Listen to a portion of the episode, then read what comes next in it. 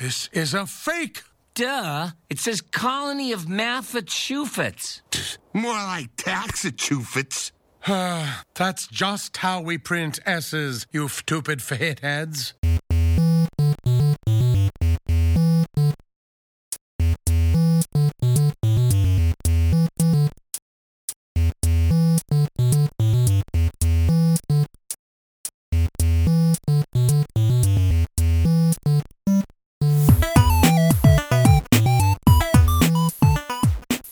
Welcome to the world of tomorrow. This is Back to the Futurama, your podcast voyage through the Comedy Central reboot of one of the greatest TV shows Fox ever canceled. I'm Mike.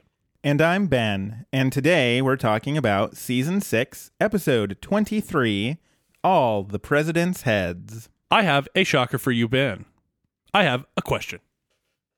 What? I I know it's totally outside of what we do in these opening bits. However, I still have one.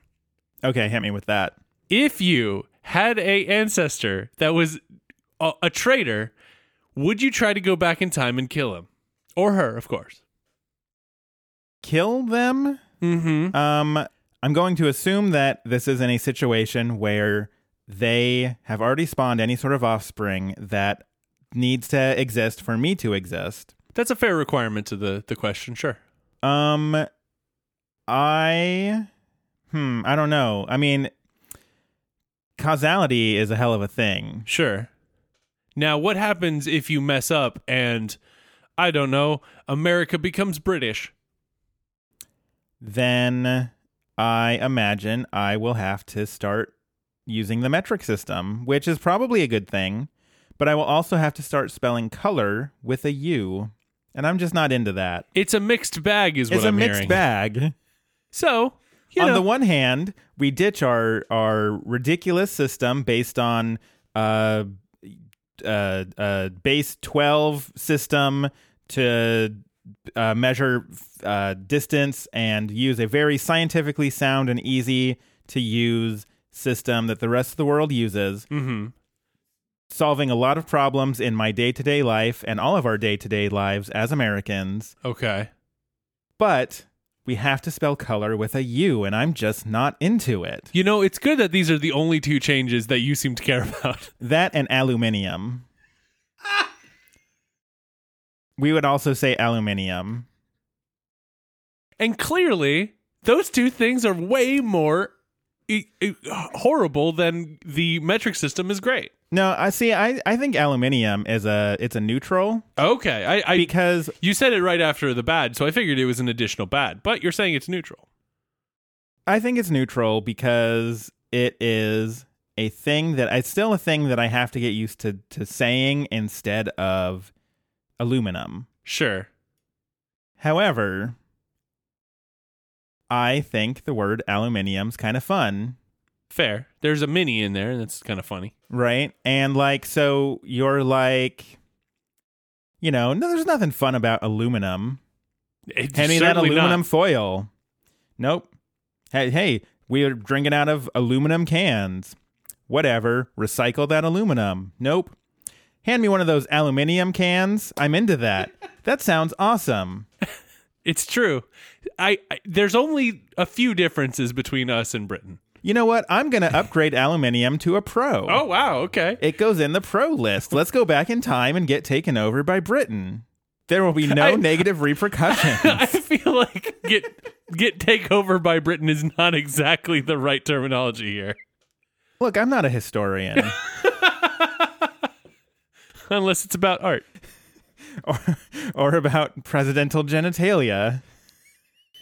If you want to hear about Ben's rant about I went on presidential a- genitalia, I went a, on a very extended rant about uh, President Harding's uh, affairs and the name that he calls his genitalia and on our Patreon exclusive. So check that out. Give us money. Listen to me talk about presidential genitalia. That's my sales pitch. it's it's like I said, you're a great businessman. Um, I don't know if I said that on the podcast or in the Patreon exclusive, but I certainly said it somewhere. So I did do my ancestry back to uh, 1775, Okay. though, uh, way along my dad's side. Uh, my like great times six or whatever, how ma- however many generations that is. According to the Pennsylvania census, he was a distiller. So he's out there Ooh. making some, I like to think, some Irish whiskey because that is my sort of jam Yeah. and it's a I have a very Irish surname, so you know I'm I'm just gonna make that assumption that it, that uh, my great great great great great great great grandpa was out there making Irish whiskey, and now I'm just living the dream and and uh Drinking that Irish whiskey. huh continuing that proud tradition. Uh, as you should. I do remember when I went to Ireland, I definitely saw people with your last name, and I was like, they We must exist. They they mu- he must be related to Ben. Obviously, that's how it works. That's how it Uh-huh. works. I mean, technically, if you really, really want to think about it, we're all probably from one single ancestor, so we're all probably some kind of family. Gross. I was going more for like, the world is not that different, but you're making it a gross thing. Uh huh. I mean, means I'm related to like everyone. I mean, we're all we're all humans. some of us. I'm mostly machine. Anyways, Oh. so This is this is an interesting fact to drop on the podcast and then move on quickly uh huh. Um, I would not dwell too much on that. Um, or fact check it at all. Really, or or definitely do not fact check it. So episode twenty three of season six of Futurama. This episode, uh, this podcast of an episode of a podcast. yes, that yes that is Ignore all- the fact I just told everyone that I am a robot. So, all the president's heads, we start at Planet Express. Uh, the professor comes in and he's like, Good news. Remember how I was just telling you about my family tree? no. And he pulls out this hologram of his family tree. And uh, he points out a couple of famous Farnsworths, like Philo Farnsworth, the inventor of television, and Dean Farnsworth, the inventor of the uh, uh, colorblind test. Uh, both real people. Yep. And also a modern day Farnsworth who an- created the Anti Senility Trust. Truss.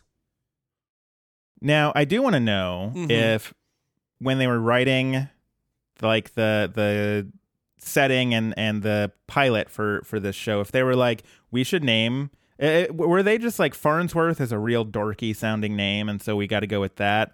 Or do you think they were like let's go with one of the major inventors of television? Honestly, I think they did. I think they saw Philo Philo Farnsworth's last name and went with that. But I can't. I don't. It would know be that a for very sure. Futurama thing to do. It would. Yeah. I'm pretty sure that's what they decided to do, but I I might be wrong. Do you think maybe the I'm going to I'm going to look that up on the infosphere. Ben checks the infosphere. It's time to get more knowledge. Cool, the infosphere can't be reached. Never mind. That was a fun idea. Okay, is my internet just out or nope, the infosphere is just dead. no. Yeah, I'm having some internet problems. I don't it's not the infosphere, it Okay, is my whew. internet. I was worried there for a moment. Professor, I got to look this up on my phone now. Professor Farnsworth infosphere. Uh, I I have found on Wikipedia some information about this. Okay. Uh, uh, this is cited, or it has a citation, so it's should be good to go. He was named after electronic television pr- pioneer Philo Farnsworth, giving him the f- same first name as University of California philosophy professor Hubert Dreyfus, of which of whom writer and producer Eric Kaplan was a former student. Okay, cool. So there it is. So confirmed. Boom. That's the confirmed noise in this podcast. Like uh Mythbusters. Yeah, exactly like MythBusters. Cool. That's what I was Please hoping don't for. sue us, Discovery Channel. I made it with my mouth. It is my creation. It, it came out of my mouth, therefore it's mine. The modern day Farnsworth is uh, actually Professor Farnsworth. Leela points this out to him, and his anti senility trust explodes. And we also see that uh, Fry is um, because F- Professor Farnsworth is like, this is such a noble tree of greatness and smarts. No wormy fruit on this family tree. And somebody points out, well, isn't Fry like a really distant uncle? He's not a true Farnsworth. He's on a branch that is all gross and has dung beetles all over it. And uh, yeah, his his branch his branch is so gnarly that it breaks off of the hologram somehow. Mm-hmm. and hits Fry directly in the head and wakes him up. Which he then says, Hey, what are these 17 dung beetles doing? Very particular. First of all, I do want to point out that Hermes at this point is like, well, it's six o'clock. Guess we can de- deliver that human heart tomorrow. Hey, when, when that six o'clock hour comes and you get to get off of work, it's super exciting. I know that feel, man. Like some of my coworkers are like, man, four o'clock hits and you're just out the door. And I'm like, well, yeah. Why wouldn't I be? It's like, I did my job today. you you work this same job and you know how bad this same job is. Why wouldn't I like be, be one foot out the door the moment it hits four o'clock? so, uh, anyways, Fry has to go off to do his night job because he needed a second job to afford the coffee to keep him awake for his night job. I think that is circular logic. That certainly makes sense.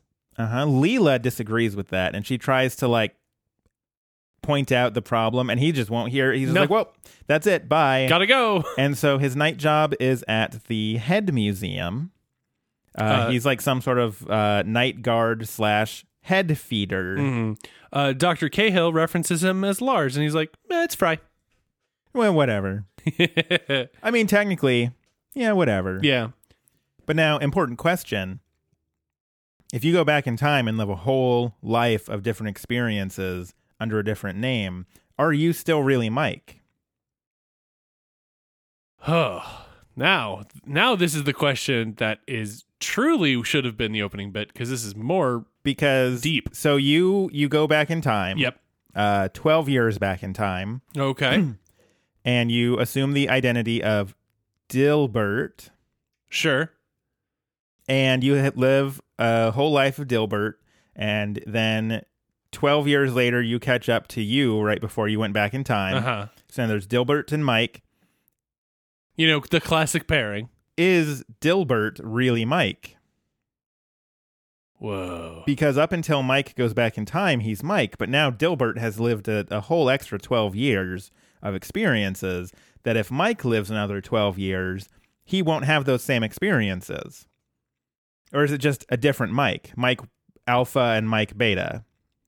I Mike Prime, if you will. M- I do like Mike Prime better. Um, I do not know. That is a wow.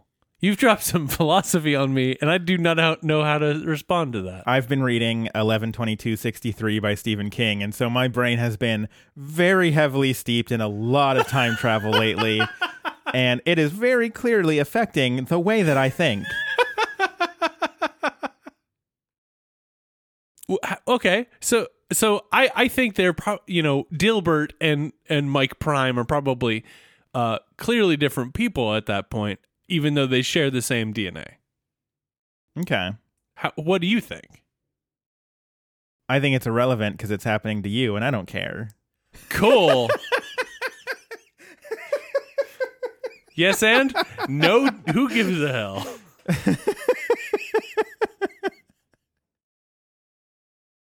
Uh, no, I mean, I think, I think that philosophically, um, I think philosophically they'd be probably two different people because we are our experiences. That's true. Um, so you start out as sort of like, you know, one, uh, two, two identical pieces sure. uh, or or instances. That's a better word. Right. You start out as two identical instances. One instance goes off and has its own sort of experiences. So now, like, let's say Dilbert gets really into smooth jazz during those twelve years. Okay, not that different, but all right. Um, wait, what's a genre of music you don't like? Heavy metal. He gets Fair. he gets into real like heavy metal, Like screamo kind of Swedish death metal. like melodic death metal. Got it. That is Dilbert's thing. okay. So now, whatever things that happened over those 12 years with Dilbert Has been amplified by that death metal. has been uh-huh. So he now like if we if we took Mike and Dilbert and pu- and put them in a room and then put on some some melodic death metal, I probably would be like, that's not for me. my, yeah, you'd be like, "Oh, that this, you know, no offense, but like can we change this?" And meanwhile Dilbert is like headbanging and screaming along. Mhm. So like two very different people um, I that imagine- started out from the same. Sure. I also imagine uh, Dilbert with like black sweatbands um, on his wrists. Uh, I don't really have anything more than that. Um, but no, that's fair. I, I think there's there's also the discussion of like um, similarly to how the different universes, uh, universe A and universe mongooses, Mm-hmm. where you flip a coin and you make a decision based off of that, and those two people split off at that point. Those are two separate people, even though they're close and they have the same DNA, but they've had different experiences. To to your Right. point, I yeah, I think you're probably right that experiences make up who you are. It's a very philosophical conversation on a podcast where we usually tell stupid jokes about Scooby Doo and Scooby don't. Scooby Don't. Um, What what do you even do on this? we just we hit we jumped the shark. And then we jumped the shark And then we came back landed- around. We jumped the shark and landed uh over the pool Yeah. where the shark was for some reason. into a classroom. into a philosophy classroom and uh you know now we're just here now we're in the middle of the midterm and we didn't study and also i'm naked like one of those bad dreams where it's the Sure. final and i'm naked and well, I mean, how Uh-huh. else are you going to jump the shark? You got to do it naked. right you don't want to get that shark uh like you don't want to let that shark grab onto your clothes Ex- oh, that would be the Right. worst thing. right give as I mean, little we, we all saw f- uh, we all saw poor poor Jacob with his giant long robe, and he decided to try to jump that shark. jumping the shark and in he a just- robe and don't he just do it grabbed that robe, and you know now we have to talk to the family. jacob will be missed He will be, but he made a bad decision, and I think we should all try to learn from that and learn from his mistake. We're like four minutes into this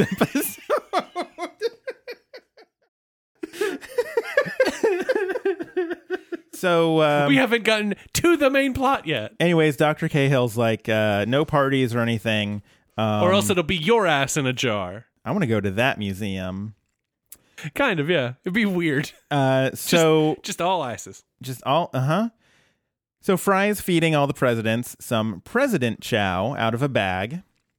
uh, Clinton is bored and challenges President Taft to a pie eating contest. Taft accepts. I mean, I would as well because there's pie involved. That's fair. But Taft definitely thinks he can beat Clinton. I mean, I I bet Taft knows how to eat some pie. Mm-hmm. So uh, that sounded so much like a euphemism. I, I, I, it actually felt like a euphemism, which is weird. It's making me wonder if that's why Clinton was the one who delivered that line. yes, it so, absolutely was. moving- That's moving the on, joke. moving on. Welcome to the joke.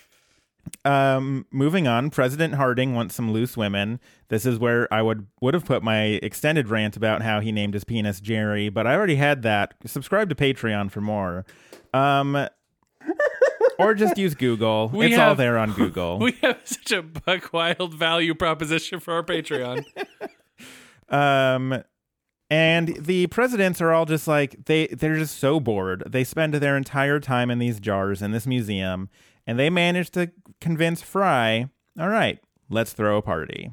one small get together as long as it's quiet and dignified. We smash cut to something that's not quiet or dignified. And uh, apropos of nothing, the smash cut just sort of made me think of it. There's no montages in this episode. What? I didn't notice. I'm keeping an eye on them now. I feel like I should have seen that like a sore thumb. like no montages this week. Uh, so they have this. Uh, I mean, unless you want to count this party as a montage, which I really don't. No, it's Um, it's set to music, but I mean we're really uh splitting hairs at this point. What, So- what is a montage and what isn't? Uh, so yeah, they're having this party where they're all uh, hanging out and like drinking a bunch of beers, four more beers, Hermes is talking about hemp with Jefferson, as you do. as you do. the professor goes to show his family tree to Reagan um, because he definitely asked for it. He did not. Washington's like, Farnsworth? The Farnsworth name is a stain on American history. And uh, yeah, we find out from one Mister George Washington that uh, there was a man named David Farnsworth who was a counterfeiter and a spy and one of the most treasonous of all people in the colonies. The professor uh, accuses him of lying, and Leela's like, "That's George Washington. He tends not to do that." And then uh, at that point, Dr. Cahill comes in and looks very disappointed. But then it turns out she's also here to party. Yeah. So she starts partying with him. Uh, this is when Zoidberg's like, Hey, LBJ, you want to get drunk? And LBJ's like, Yeah. And then Zoidberg starts drinking the jar juice of LBJ, which I think is a cute turn of phrase. hmm It's pretty good. Um, I would like to point out. Well, okay, let me finish this thought because he drinks LBJ and then he magically like disappears and goes back to the '60s along with uh, Amy and The professor. the professor, and they meet Andy Warhol. Then uh, the Andy Warhol's like, "Whoa, you're some weird, cool like lobster dude." And then they all go back to the year 2012 or whenever I don't remember what year it is now in the future. oh, in the future, because you said 2012. I was like, uh, 30, I don't remember that. 3012. They, uh huh, yep, 3012. I, You certainly didn't say 2012 at all. Time travel makes tenses fun. So, It sure does, actually. um, but yeah, they go back Oh. to And the year. Futurama loves it. Fu- Futurama's always doing this. Uh huh. It's true. And I, you know what? I love it. I love That's when true. Futurama does time travel. It tends to be a lot of fun. That is fair. Like I think they can. They, they're one of the few places that do it very well. So, uh, so yeah, they go back to the year 3012 and, uh, they're like, oh, what the hell just happened? And then Fry licks Hoover's head. Who doesn't want to do that? uh me for one um and then they go it takes fry and bender and Uh, Leela and Hermes. okay yeah but basically the other half of the crew Yeah, takes them back to prohibition era where they're in a speakeasy Hmm. and uh the bartender thinks bender's the new still and uh then Even, but he just smells like one. He's not one. then uh, they start getting shot up and then they go back to 3012 Mm-hmm. and uh, so we find out that um, basically, if you if you uh, lick or drink one of these presidents, uh, you go back to the time period that they were originally from. Now, important point: Yes. uh, Hank Aaron the twenty fourth drinks Wade Boggs and does not go back to Wade Boggs' day. Ooh. Or here's a here's I'm here's something I'm positing. It's never shown. Think about the mischief he could get into Wade Boggs' day, which is like the late '80s. So okay, so what you're saying is in uh uh the Blurtons Ball episode that Yes. uh, a Leela of her own Yes. in the episode a Leela of her own Yes. Hank Aaron the 24th drinks Wade Boggs Yep. and then after it cuts to the next scene uh, Hank Aaron the 24th goes back to Wade Boggs' day and has a very brief adventure Yes. and then pops back into the present timeline and then doesn't mention it to anybody. Yes. It's just scene deleted. N- I will say that I imagine that most people, if eh, well, most people, it's a ridiculous thing to say. What I should be saying is, w- when those that imbibe of jar juice um, do it, they just kind of think they're having some kind of magical trip because that's what Zoidberg's talking. Okay. So so what you're saying is he he disappears and goes back to the 1980s. Mm-hmm. And then he's there for a brief moment and he basically thinks it's like salvia where he has a very brief and intense high. Yes, And then he pops back in. And so um it's just his way of coping, really. and because he doesn't really know much about science or Blurn's ball or anything really. Right. Um he uh, just thinks it's a really r- interesting trip. Yeah, I, that's what I think. So he doesn't think it's, and he's pr- he's done it before, so it, it's not like he thought, yeah, I should tell people about this. No, it's like, why? Okay. No, I'm willing to accept Plus, this. here, here, maybe he doesn't want to tell people because he wants to protect because it's still getting him. He's it, he he likes it and he doesn't want to share it with anybody. He's Okay. selfish. There's only so much Wade Boggs to go around. Exactly. You Okay. gotta save all the Wade Boggs for yourself. I- I would. Okay. No, if you could that's- go back into the 80s at any time, yeah, That seems like a pretty good high to me. Okay. All right. Uh, I I'm willing to accept this as canonical. Does it give a new subtext to It explains a lot about Hank Aaron the 24th. his his brain is just so s- messed up yeah. from con- continuously going back to the 1980s in very short bursts by drinking Mm-hmm. Wade Boggs. it's his brain is more opal than brain now. Okay, this makes a lot of sense and it ex- we're solving mysteries left and right here and I love it. We do a service on this podcast. For once we are getting really into the nuts and bolts of Futurama. This is what people have been asking us to do for years, and we're doing it now. We're and only in this one. Finally, talking about Futurama, go, doing a deep dive, figuring out all the mysteries.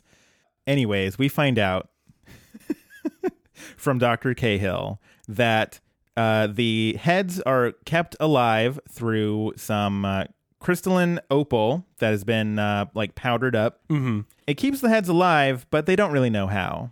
The professor does, though. Uh, he indicates it keeps each head in a time stasis bubble, and that means that they're actually being sent back in time when they do this. They're not just on a weird high, unlike what Hank Aaron the 24th thinks. Exactly.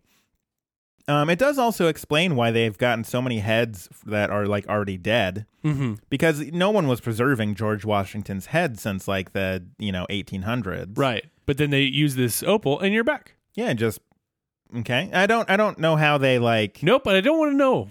There's a process between we've got an empty jar and some opal powder, and we've got George Washington's a very alive head in a jar. There are some things I want answered. This is not that. But it does explain how they got them. Yes. Okay. So Um, a- also, they point out the new painting on the wall, which is Zoidberg in the Andy Warhol style. it's proof that you can go back and change the past. It's true.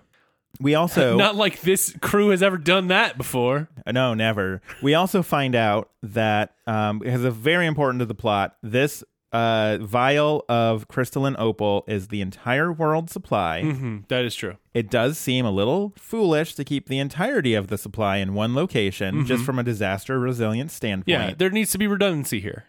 But despite the fact that it is only this little vial, it is enough to keep all the heads alive for like thousands of years. Hmm. Yes. Even Even so though a it's a- little, little bit goes a long way. certainly, uh, the, Farnsworth wants to call it the Farnsworth effect. George Washington's like it, it. It won't undo the treachery of David Farnsworth. And that's when he gets the idea to dump literally the entirety of the opal powder into George Washington's tank. And then, uh, as Leela puts it, no, Professor, no, you can't tongue the father of our country. but tongue he does. And so he licks George Washington's head, and they all instantaneously go back to 1775. So they end up back in colonial era. Uh, the professor says that with that much opal, uh, he he figures that they've got about 24 hours before they get zapped back to the future. Uh, they find a newspaper, and it is April seventeenth, seventeen seventy-five. It's also the same date that the Continental Congress is meeting in, secretly in New York. They're like, man, but we're in New York, and then there's only two buildings there. Yeah, uh, and they're like, eh, we'll start with that one. it's, And it's a good little gag. So, meanwhile, inside, uh, they are having this uh, Continental Congress, and uh, they have just cast a vote to make New Jersey the official joke state of the United States. Uh, the crew knocks, uh, and that leads Jefferson to eat the entire parchment. Mm-hmm. All so, of it. I have a feeling that changes history because now New Jersey's not the joke state anymore. Well, which state is? I don't know. I mean, like, if there's not an official one, I have to figure that, like, oh, in about in about a hundred years when the country's really just yearning for a joke state yeah, they cast a new vote Ooh. and by then there's all sorts of more states that it could be that's true. Like maybe it's iowa California wasn't even a thing. yeah in 1775 california they didn't even know there was an ocean over there Yeah, who like they knew? have, they have no idea what's Yeah. going on so you know if you give it till like 1875 you know california like there's the gold rush Yeah, in that can't- 69 certainly not. I don't a good know joke when it state. actually became a state, but like, you know, the point is there's all sorts of other states. That's fair. Who knows? well, why don't we suggest to Congress, the current Congress, we need a joke state and we need to vote on it now. This this country has fallen apart. We need to unify against one state. That state is the joke. Who would you nominate? Oh, see, that's a hard one. it's it's hard. It, now I okay. So through a process of of elimination, I will not indicate here. It's got to be Rhode Island. It's so small. It's very small. I like making fun of the size of Rhode Island. It feel, fills me with a lot of joy. See, um, see, this is this. We're we're just workshopping here, but I think we've got something a good start. See, my gut says Florida, but you've already got the whole Florida man meme. Right. So, like, I feel like you can't have it both be the state and also Florida man. Right. So I fe- It's I too feel famous like for something you else. fe- I feel like you got to separate those out. Exactly. Rhode I- Um, what is Rhode Island famous for? Being small, Exactly. See, you can you can tie that together with being a joke state. And now Rhode Island not only Florida doesn't need it, Rhode Island does. Think Mm-hmm. about it. This will bring people into Rhode Island to laugh at it, but you know it'll bring people in, and that's all that matters. The economy of Rhode Island is going to go right to the roof. See, I was gonna say Kansas, but there's not like there's so little in Kansas you can't even make fun of it. Yeah, the it's- joke is Kansas is barely there. Right, exactly. So okay, well I will think about this mm-hmm. because this is a much deeper question than I originally Mm-hmm. thought. Mm. what about you? W- uh, tweet at us at Back to Futurama. What is your joke state? I mean, I hate to say it because we live here, but Oregon's a pretty good. It's pretty good. It's All- full of full of weed and hipsters. It's and, true. Uh, died of dysentery jokes. If anyone says Alaska, I'll fight you. anyway, boy, I, we're I wouldn't even do that for Virginia, but Alaska, I'm coming for you. we're making terrible time on this episode. You know, at, at like live shows when people have, when they have clocks that say like you've got 20 minutes left, it's like ha, ha, ha, that's neat. Let's go on a 20 minute I rampage should- about joke state. So they walk in and they think Bender's a crockpot, which is sort of the ongoing joke in this episode. Everyone thinks Bender is something different. Um, Did they have crockpots at that time? I feel like they did. It was just like different. Like it wasn't electric, obviously. Sure, boogie oogie oogie. I'm pretty sure there was a thing. I don't know the history of crockpots, and I don't have time to Google it based on how much other stuff I've already looked up. Do you know the history of crockpots? Tweet at Back to Futurama and let us know. Or we'll just start a history of crockpot podcast. So That seems like a very narrow cast. um, Probably more popular than this though. I did want to point out in this scene as they're talking, you can see a map of the the uh, colonies in the background. It's pretty accurate because um, you know they uh, Vermont's not on there yet because it was part of New York. Uh, West Virginia's not on there because it was part of Virginia. Sure was. Um, uh, couldn't see as far up as Maine, but it didn't look like Maine was there, which was originally part of Massachusetts. Now you know a little bit more about the colonies in 1775, thanks to your old pal Ben. This has been Schoolhouse Rock with a, minus rock. Just Schoolhouse. But yeah, no, I was like, that's it's pretty accurate. The Mm. the drawing of sort of the rest of the continent was a little too accurate, I think, for Sure. the time. But the colonies themselves are pretty accurate, There you which go. I, I appreciated that little detail. So the professor asks where where they can find the counterfeiter. Um, and the only they they indicate the only person that has such a nice press that could press these is Benjamin Franklin. And he's all the way in Philadelphia. The professor delivers a wonderful line. I'm sure no one's ever said this before, but I must get to Philadelphia as quickly as possible. in Philadelphia, they find Benjamin Franklin, and uh, they they show him this counterfeit bill, and he's like, "Well, I mean, it looks like mine, you know, uh, uh, satanic uh, symbolism." And and wait a minute, and uh, he realizes that it's it's I don't remember what tips him off. Fry thinks it's because it says Massachusetts Mm-hmm. and it's pointed out that that's just how they used S's back then, which incidentally is true. It's called the long S. Look it up because I don't have time to explain it.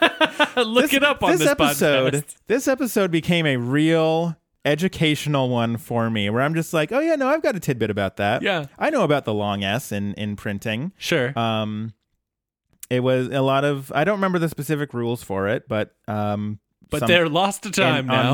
On, on printing presses, sometimes you'd have uh, a long S that looked sort of like an F, and Mm-hmm. uh, it was really weird. It makes it really hard to go back and read a lot of stuff because your brain wants to make it an F. Right. It's just like a a really fancy F. Mm-hmm. But yeah, it's a real thing. The long long S. They do make a joke to get around some censorship, which is kind of funny. Right, because he's like, because Benjamin Franklin is is like, no, that's that's just an S. We don't actually pronounce it like that. You foopid f- hit head. So dumb. It's it's one of those jokes that is just it's so dumb that it comes back around Yeah. to like I chuckled at it. Yeah, it's pretty good. Uh, Franklin thinks that somebody must have used his printing press. Oh, let me go ask my apprentice, David Farnsworth. And so they go and check it out. They armed themselves, including Franklin, who gets a badger on a stick, also known as the Franklinator, which I kind of love. Not all of his inventions really caught on.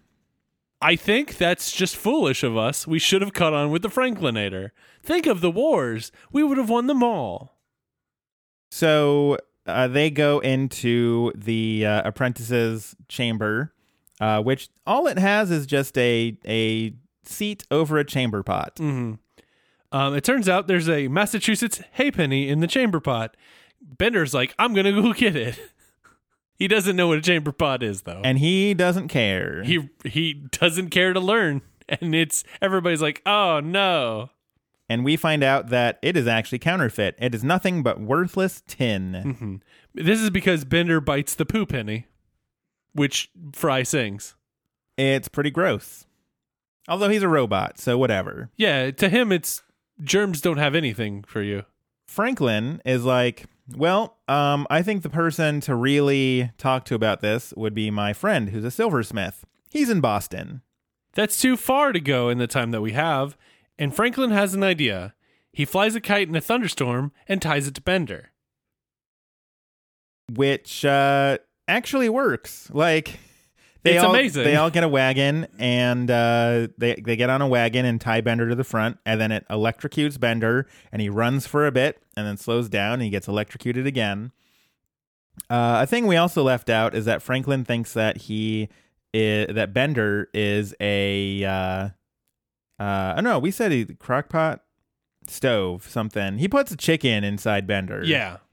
We we neglected to say Just e that part about the chicken. Everybody's putting a lot of stuff into Bender. and so in Boston, uh, they go to Paul Revere's silversmith shop where it says Paul Revere silversmith. We smelt it and dealt it. The, I will say this is about when I got to the studio for recording and I saw Ben, ben like pause it and was like, I gotta write this down. It's very good. And uh, so You you pause a whole lot less than I do though, so there's that. uh, it's why my notes are garbage most of the time. And why mine are way too over detailed. So yeah, they they find out that um, David Farnsworth was actually just hired on uh, to help out during the fall candlestick rush. He's in the f- foundry right now. Everyone arms themselves with the Franklinator. Fry gets the one with the chipmunk on it. Also, Bender has one with a shark on it. Yes, that's the that's the proverbial shark that we all jump to get into that Mm-hmm. philosophy class.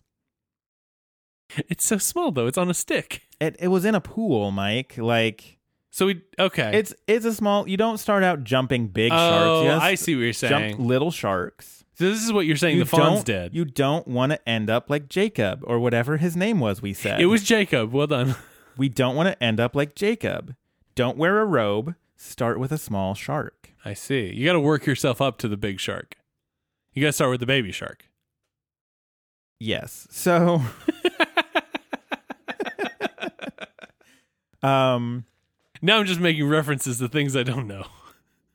they barge into the foundry and David Farnsworth is there holding a beveling planisher, which Fry knows exactly what it is, which I love. It's a very good little gag. Yes.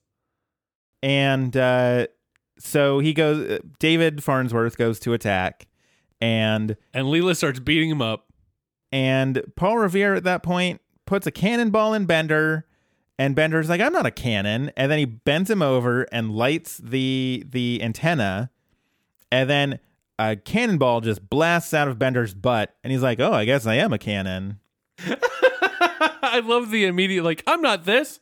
Oh, I guess I am. I mean, because the Very thing good. is, again, we skipped over it, but uh when we were in Benjamin Franklin's house, uh, or no, uh, uh, Paul Revere's house, Mm-hmm. we were in, they were in some house, and there was definitely a, a cooked chicken Yeah. that uh, Benjamin Franklin was just going to town on. Mm-hmm. And I'm pretty sure uh, uh, when he was seen by Paul Revere, it's like, oh, my scrap metal's here. they they beat him up, and then uh, The at- professor hits him with a, candlestick. And at that moment, uh, a note comes for Paul Revere where he has to do his famous ride one if by land, two if by sea. Mm-hmm. Uh, and so he goes off to go uh, warn everybody about the British. Sure. And at that point, Fry, because they, they're they're burning all of the counterfeit, mm-hmm. and so Fry grabs a lantern and he's like, "Here, you can light it up with this." He grabbed one of the lanterns, and so Paul Revere thinks they're coming by land, But they're actually coming by sea.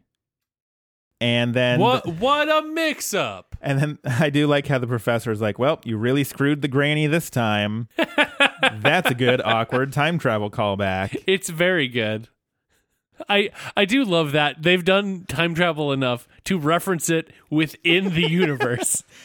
Uh huh. it's very good to me. Uh, so at that point, they go back to the future. Hey, that's a movie title. Hey. They go back to the year 3012, Mm-hmm. and uh, everybody comes back very British. Incredibly British. Everything, everything is weird. Yeah. Um. They're standing in the olive uh, nobility. Uh huh. Because it, uh, British people definitely, when they don't pronounce the H's, it's because they don't write the H's. Right. It's just Uh-huh. an, it's just an apostrophe. and they have they've all got uh over the top British accents. Incredibly s- too some much. some of them do it a little bit better than others. I wouldn't say any of them are particularly good. And uh, I do like uh, Doctor Zoidberg is a delight Of course. uh, in in this British future. Like he becomes a v- big fan of Monty Python, which honestly makes sense. we watched this video to sort of fill us in on what happened, It's called the Colonial Dust Up.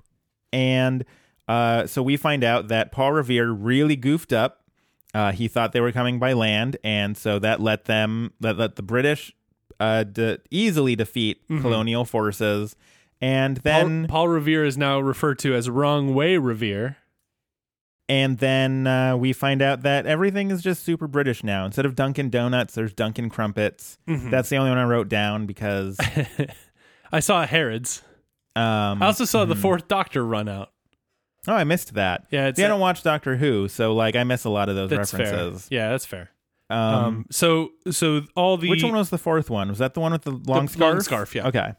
Did you know the reason that he has that long scarf? Like I don't watch Doctor Who, but I can give you a Doctor Who fact. I feel like I the remember reason this. That, okay, go ahead. That he had such a long scarf is because the the uh, woman who was knitting it for wardrobe, uh, like didn't get the right uh, instructions or something. Like she Mm-hmm. just thought that that was what she was supposed to knit.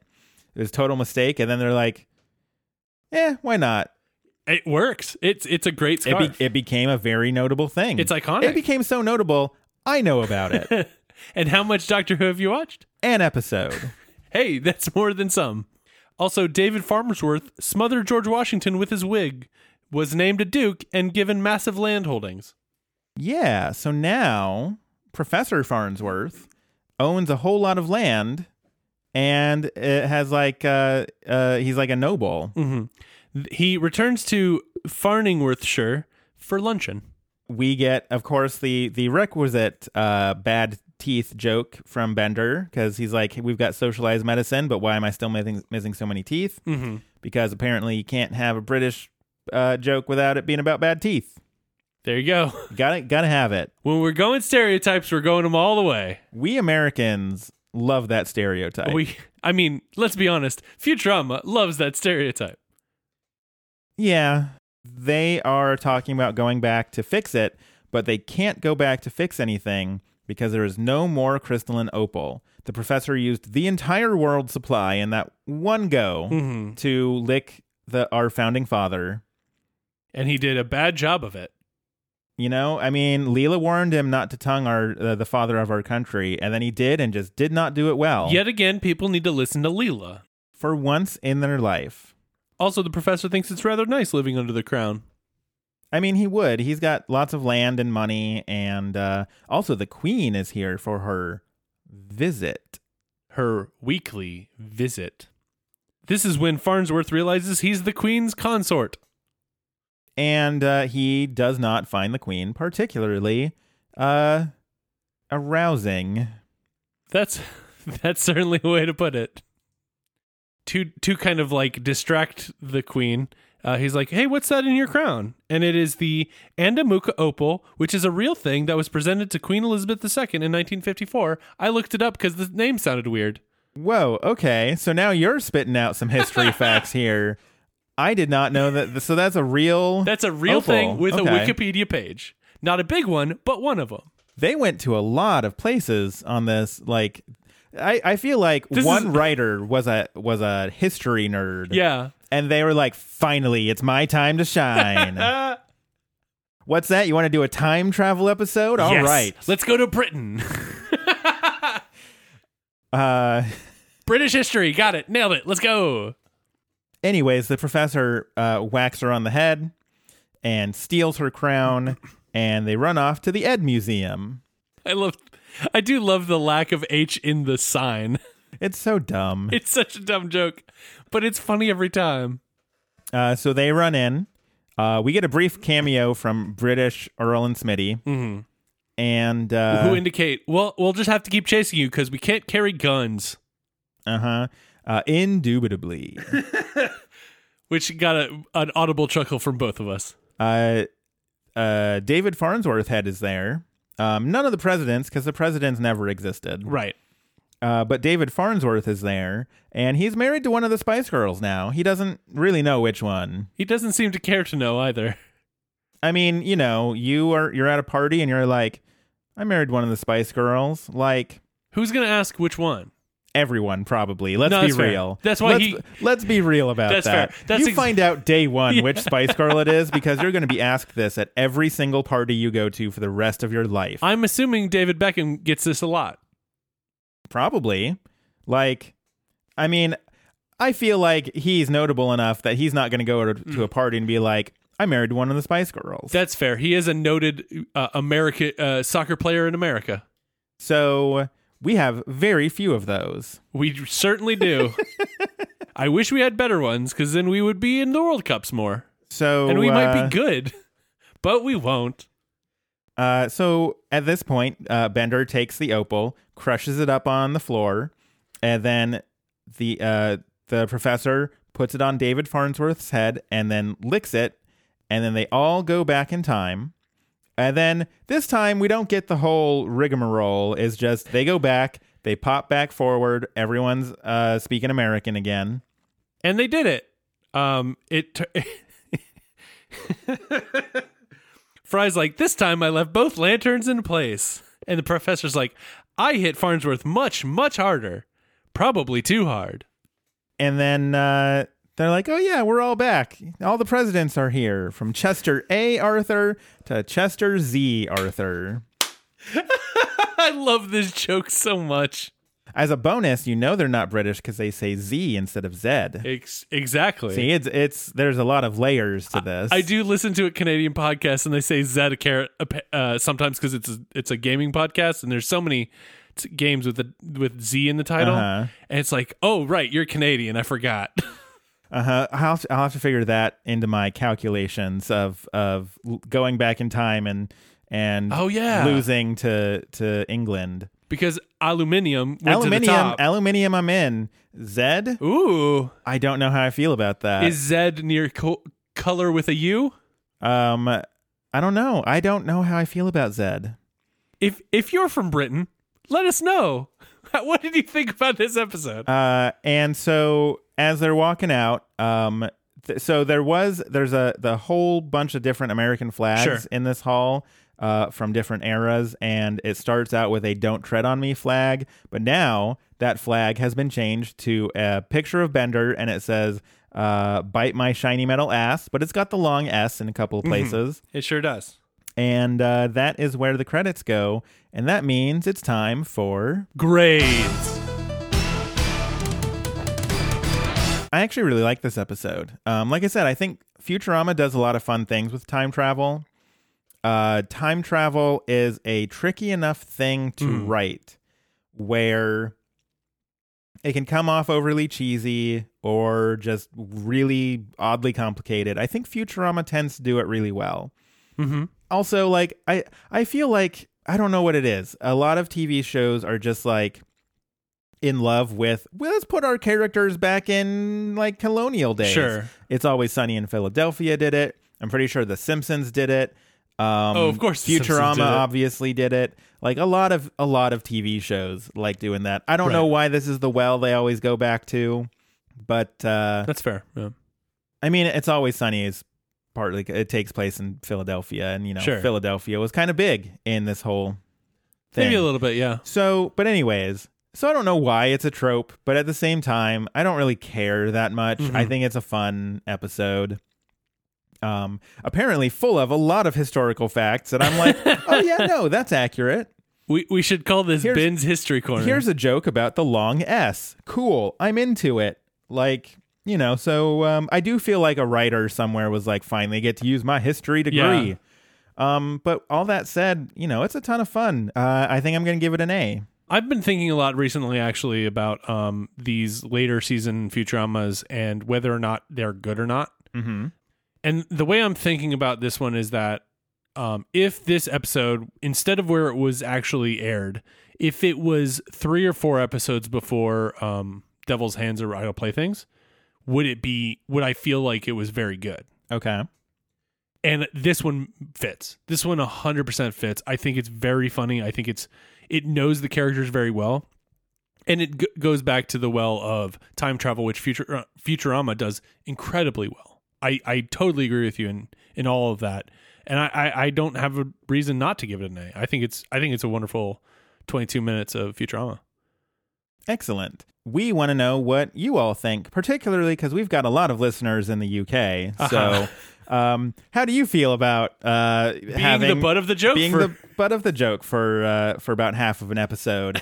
um, uh, yeah, we want to know what you my assumption is stiff upper lip and all that. uh, you know, I I knew some uh, friends who had moved to uh, Australia when I was in like Okay. uh, third grade, and then they came back after five years, and boy, they were really upset about that. Apparently, Australia really does not like that Simpsons episode where they go to Australia. um, that's can't- that's what I learned from them. I can't imagine why. Uh, but yeah, we want to know what you think about this episode, uh, about the long S and which state should be the joke state of the United States. It's true. That is a very important thing that we need to go lobby Congress for now. Uh huh. Um, we want to know what you think about the fact that I know about what President Harding called his genitals. And if you want to hear the whole thing, you can sign up on Patreon. Uh, so yeah, we want to hear about all these things and more, and you can do that, as always, by emailing us at back to the Futurama podcast at gmail.com. You can tweet at us at Back to Futurama, You can find us on Facebook at facebook.com slash back to Futurama. and we are on Spotify and Apple Podcasts. So find us there, review us, rate us, subscribe, and send to your friends. And let's all go eat some Ben and Jerry's together. Um, cool way to make that awkward. Also, um, Sure do. As we mentioned, Patreon, that's a thing. Um, and we've got a fan group set up by uh, one of our fans, Mm-hmm. Laura, who is uh, always great. And um, so you can look find that on uh, Facebook. Just look up League of Jeremy's. Uh, I Name- can't, named, sometimes named after the ghosts that haunt this studio. Sometimes I can't believe that's our fan group name, but at other times I'm like, no, that tracks. Yeah, that this makes all perfect tracks, sense. yeah. So, uh, anyways, I think that's going to do it I for think this so. week, other than a very important announcement about uh, March Ocean Madness 2019 coming up right after this. Uh, so, until next time, hopefully with a little bit more Futurama and a little bit less history. I'm Ben. and I'm Mike. Goodbye from the world of tomorrow.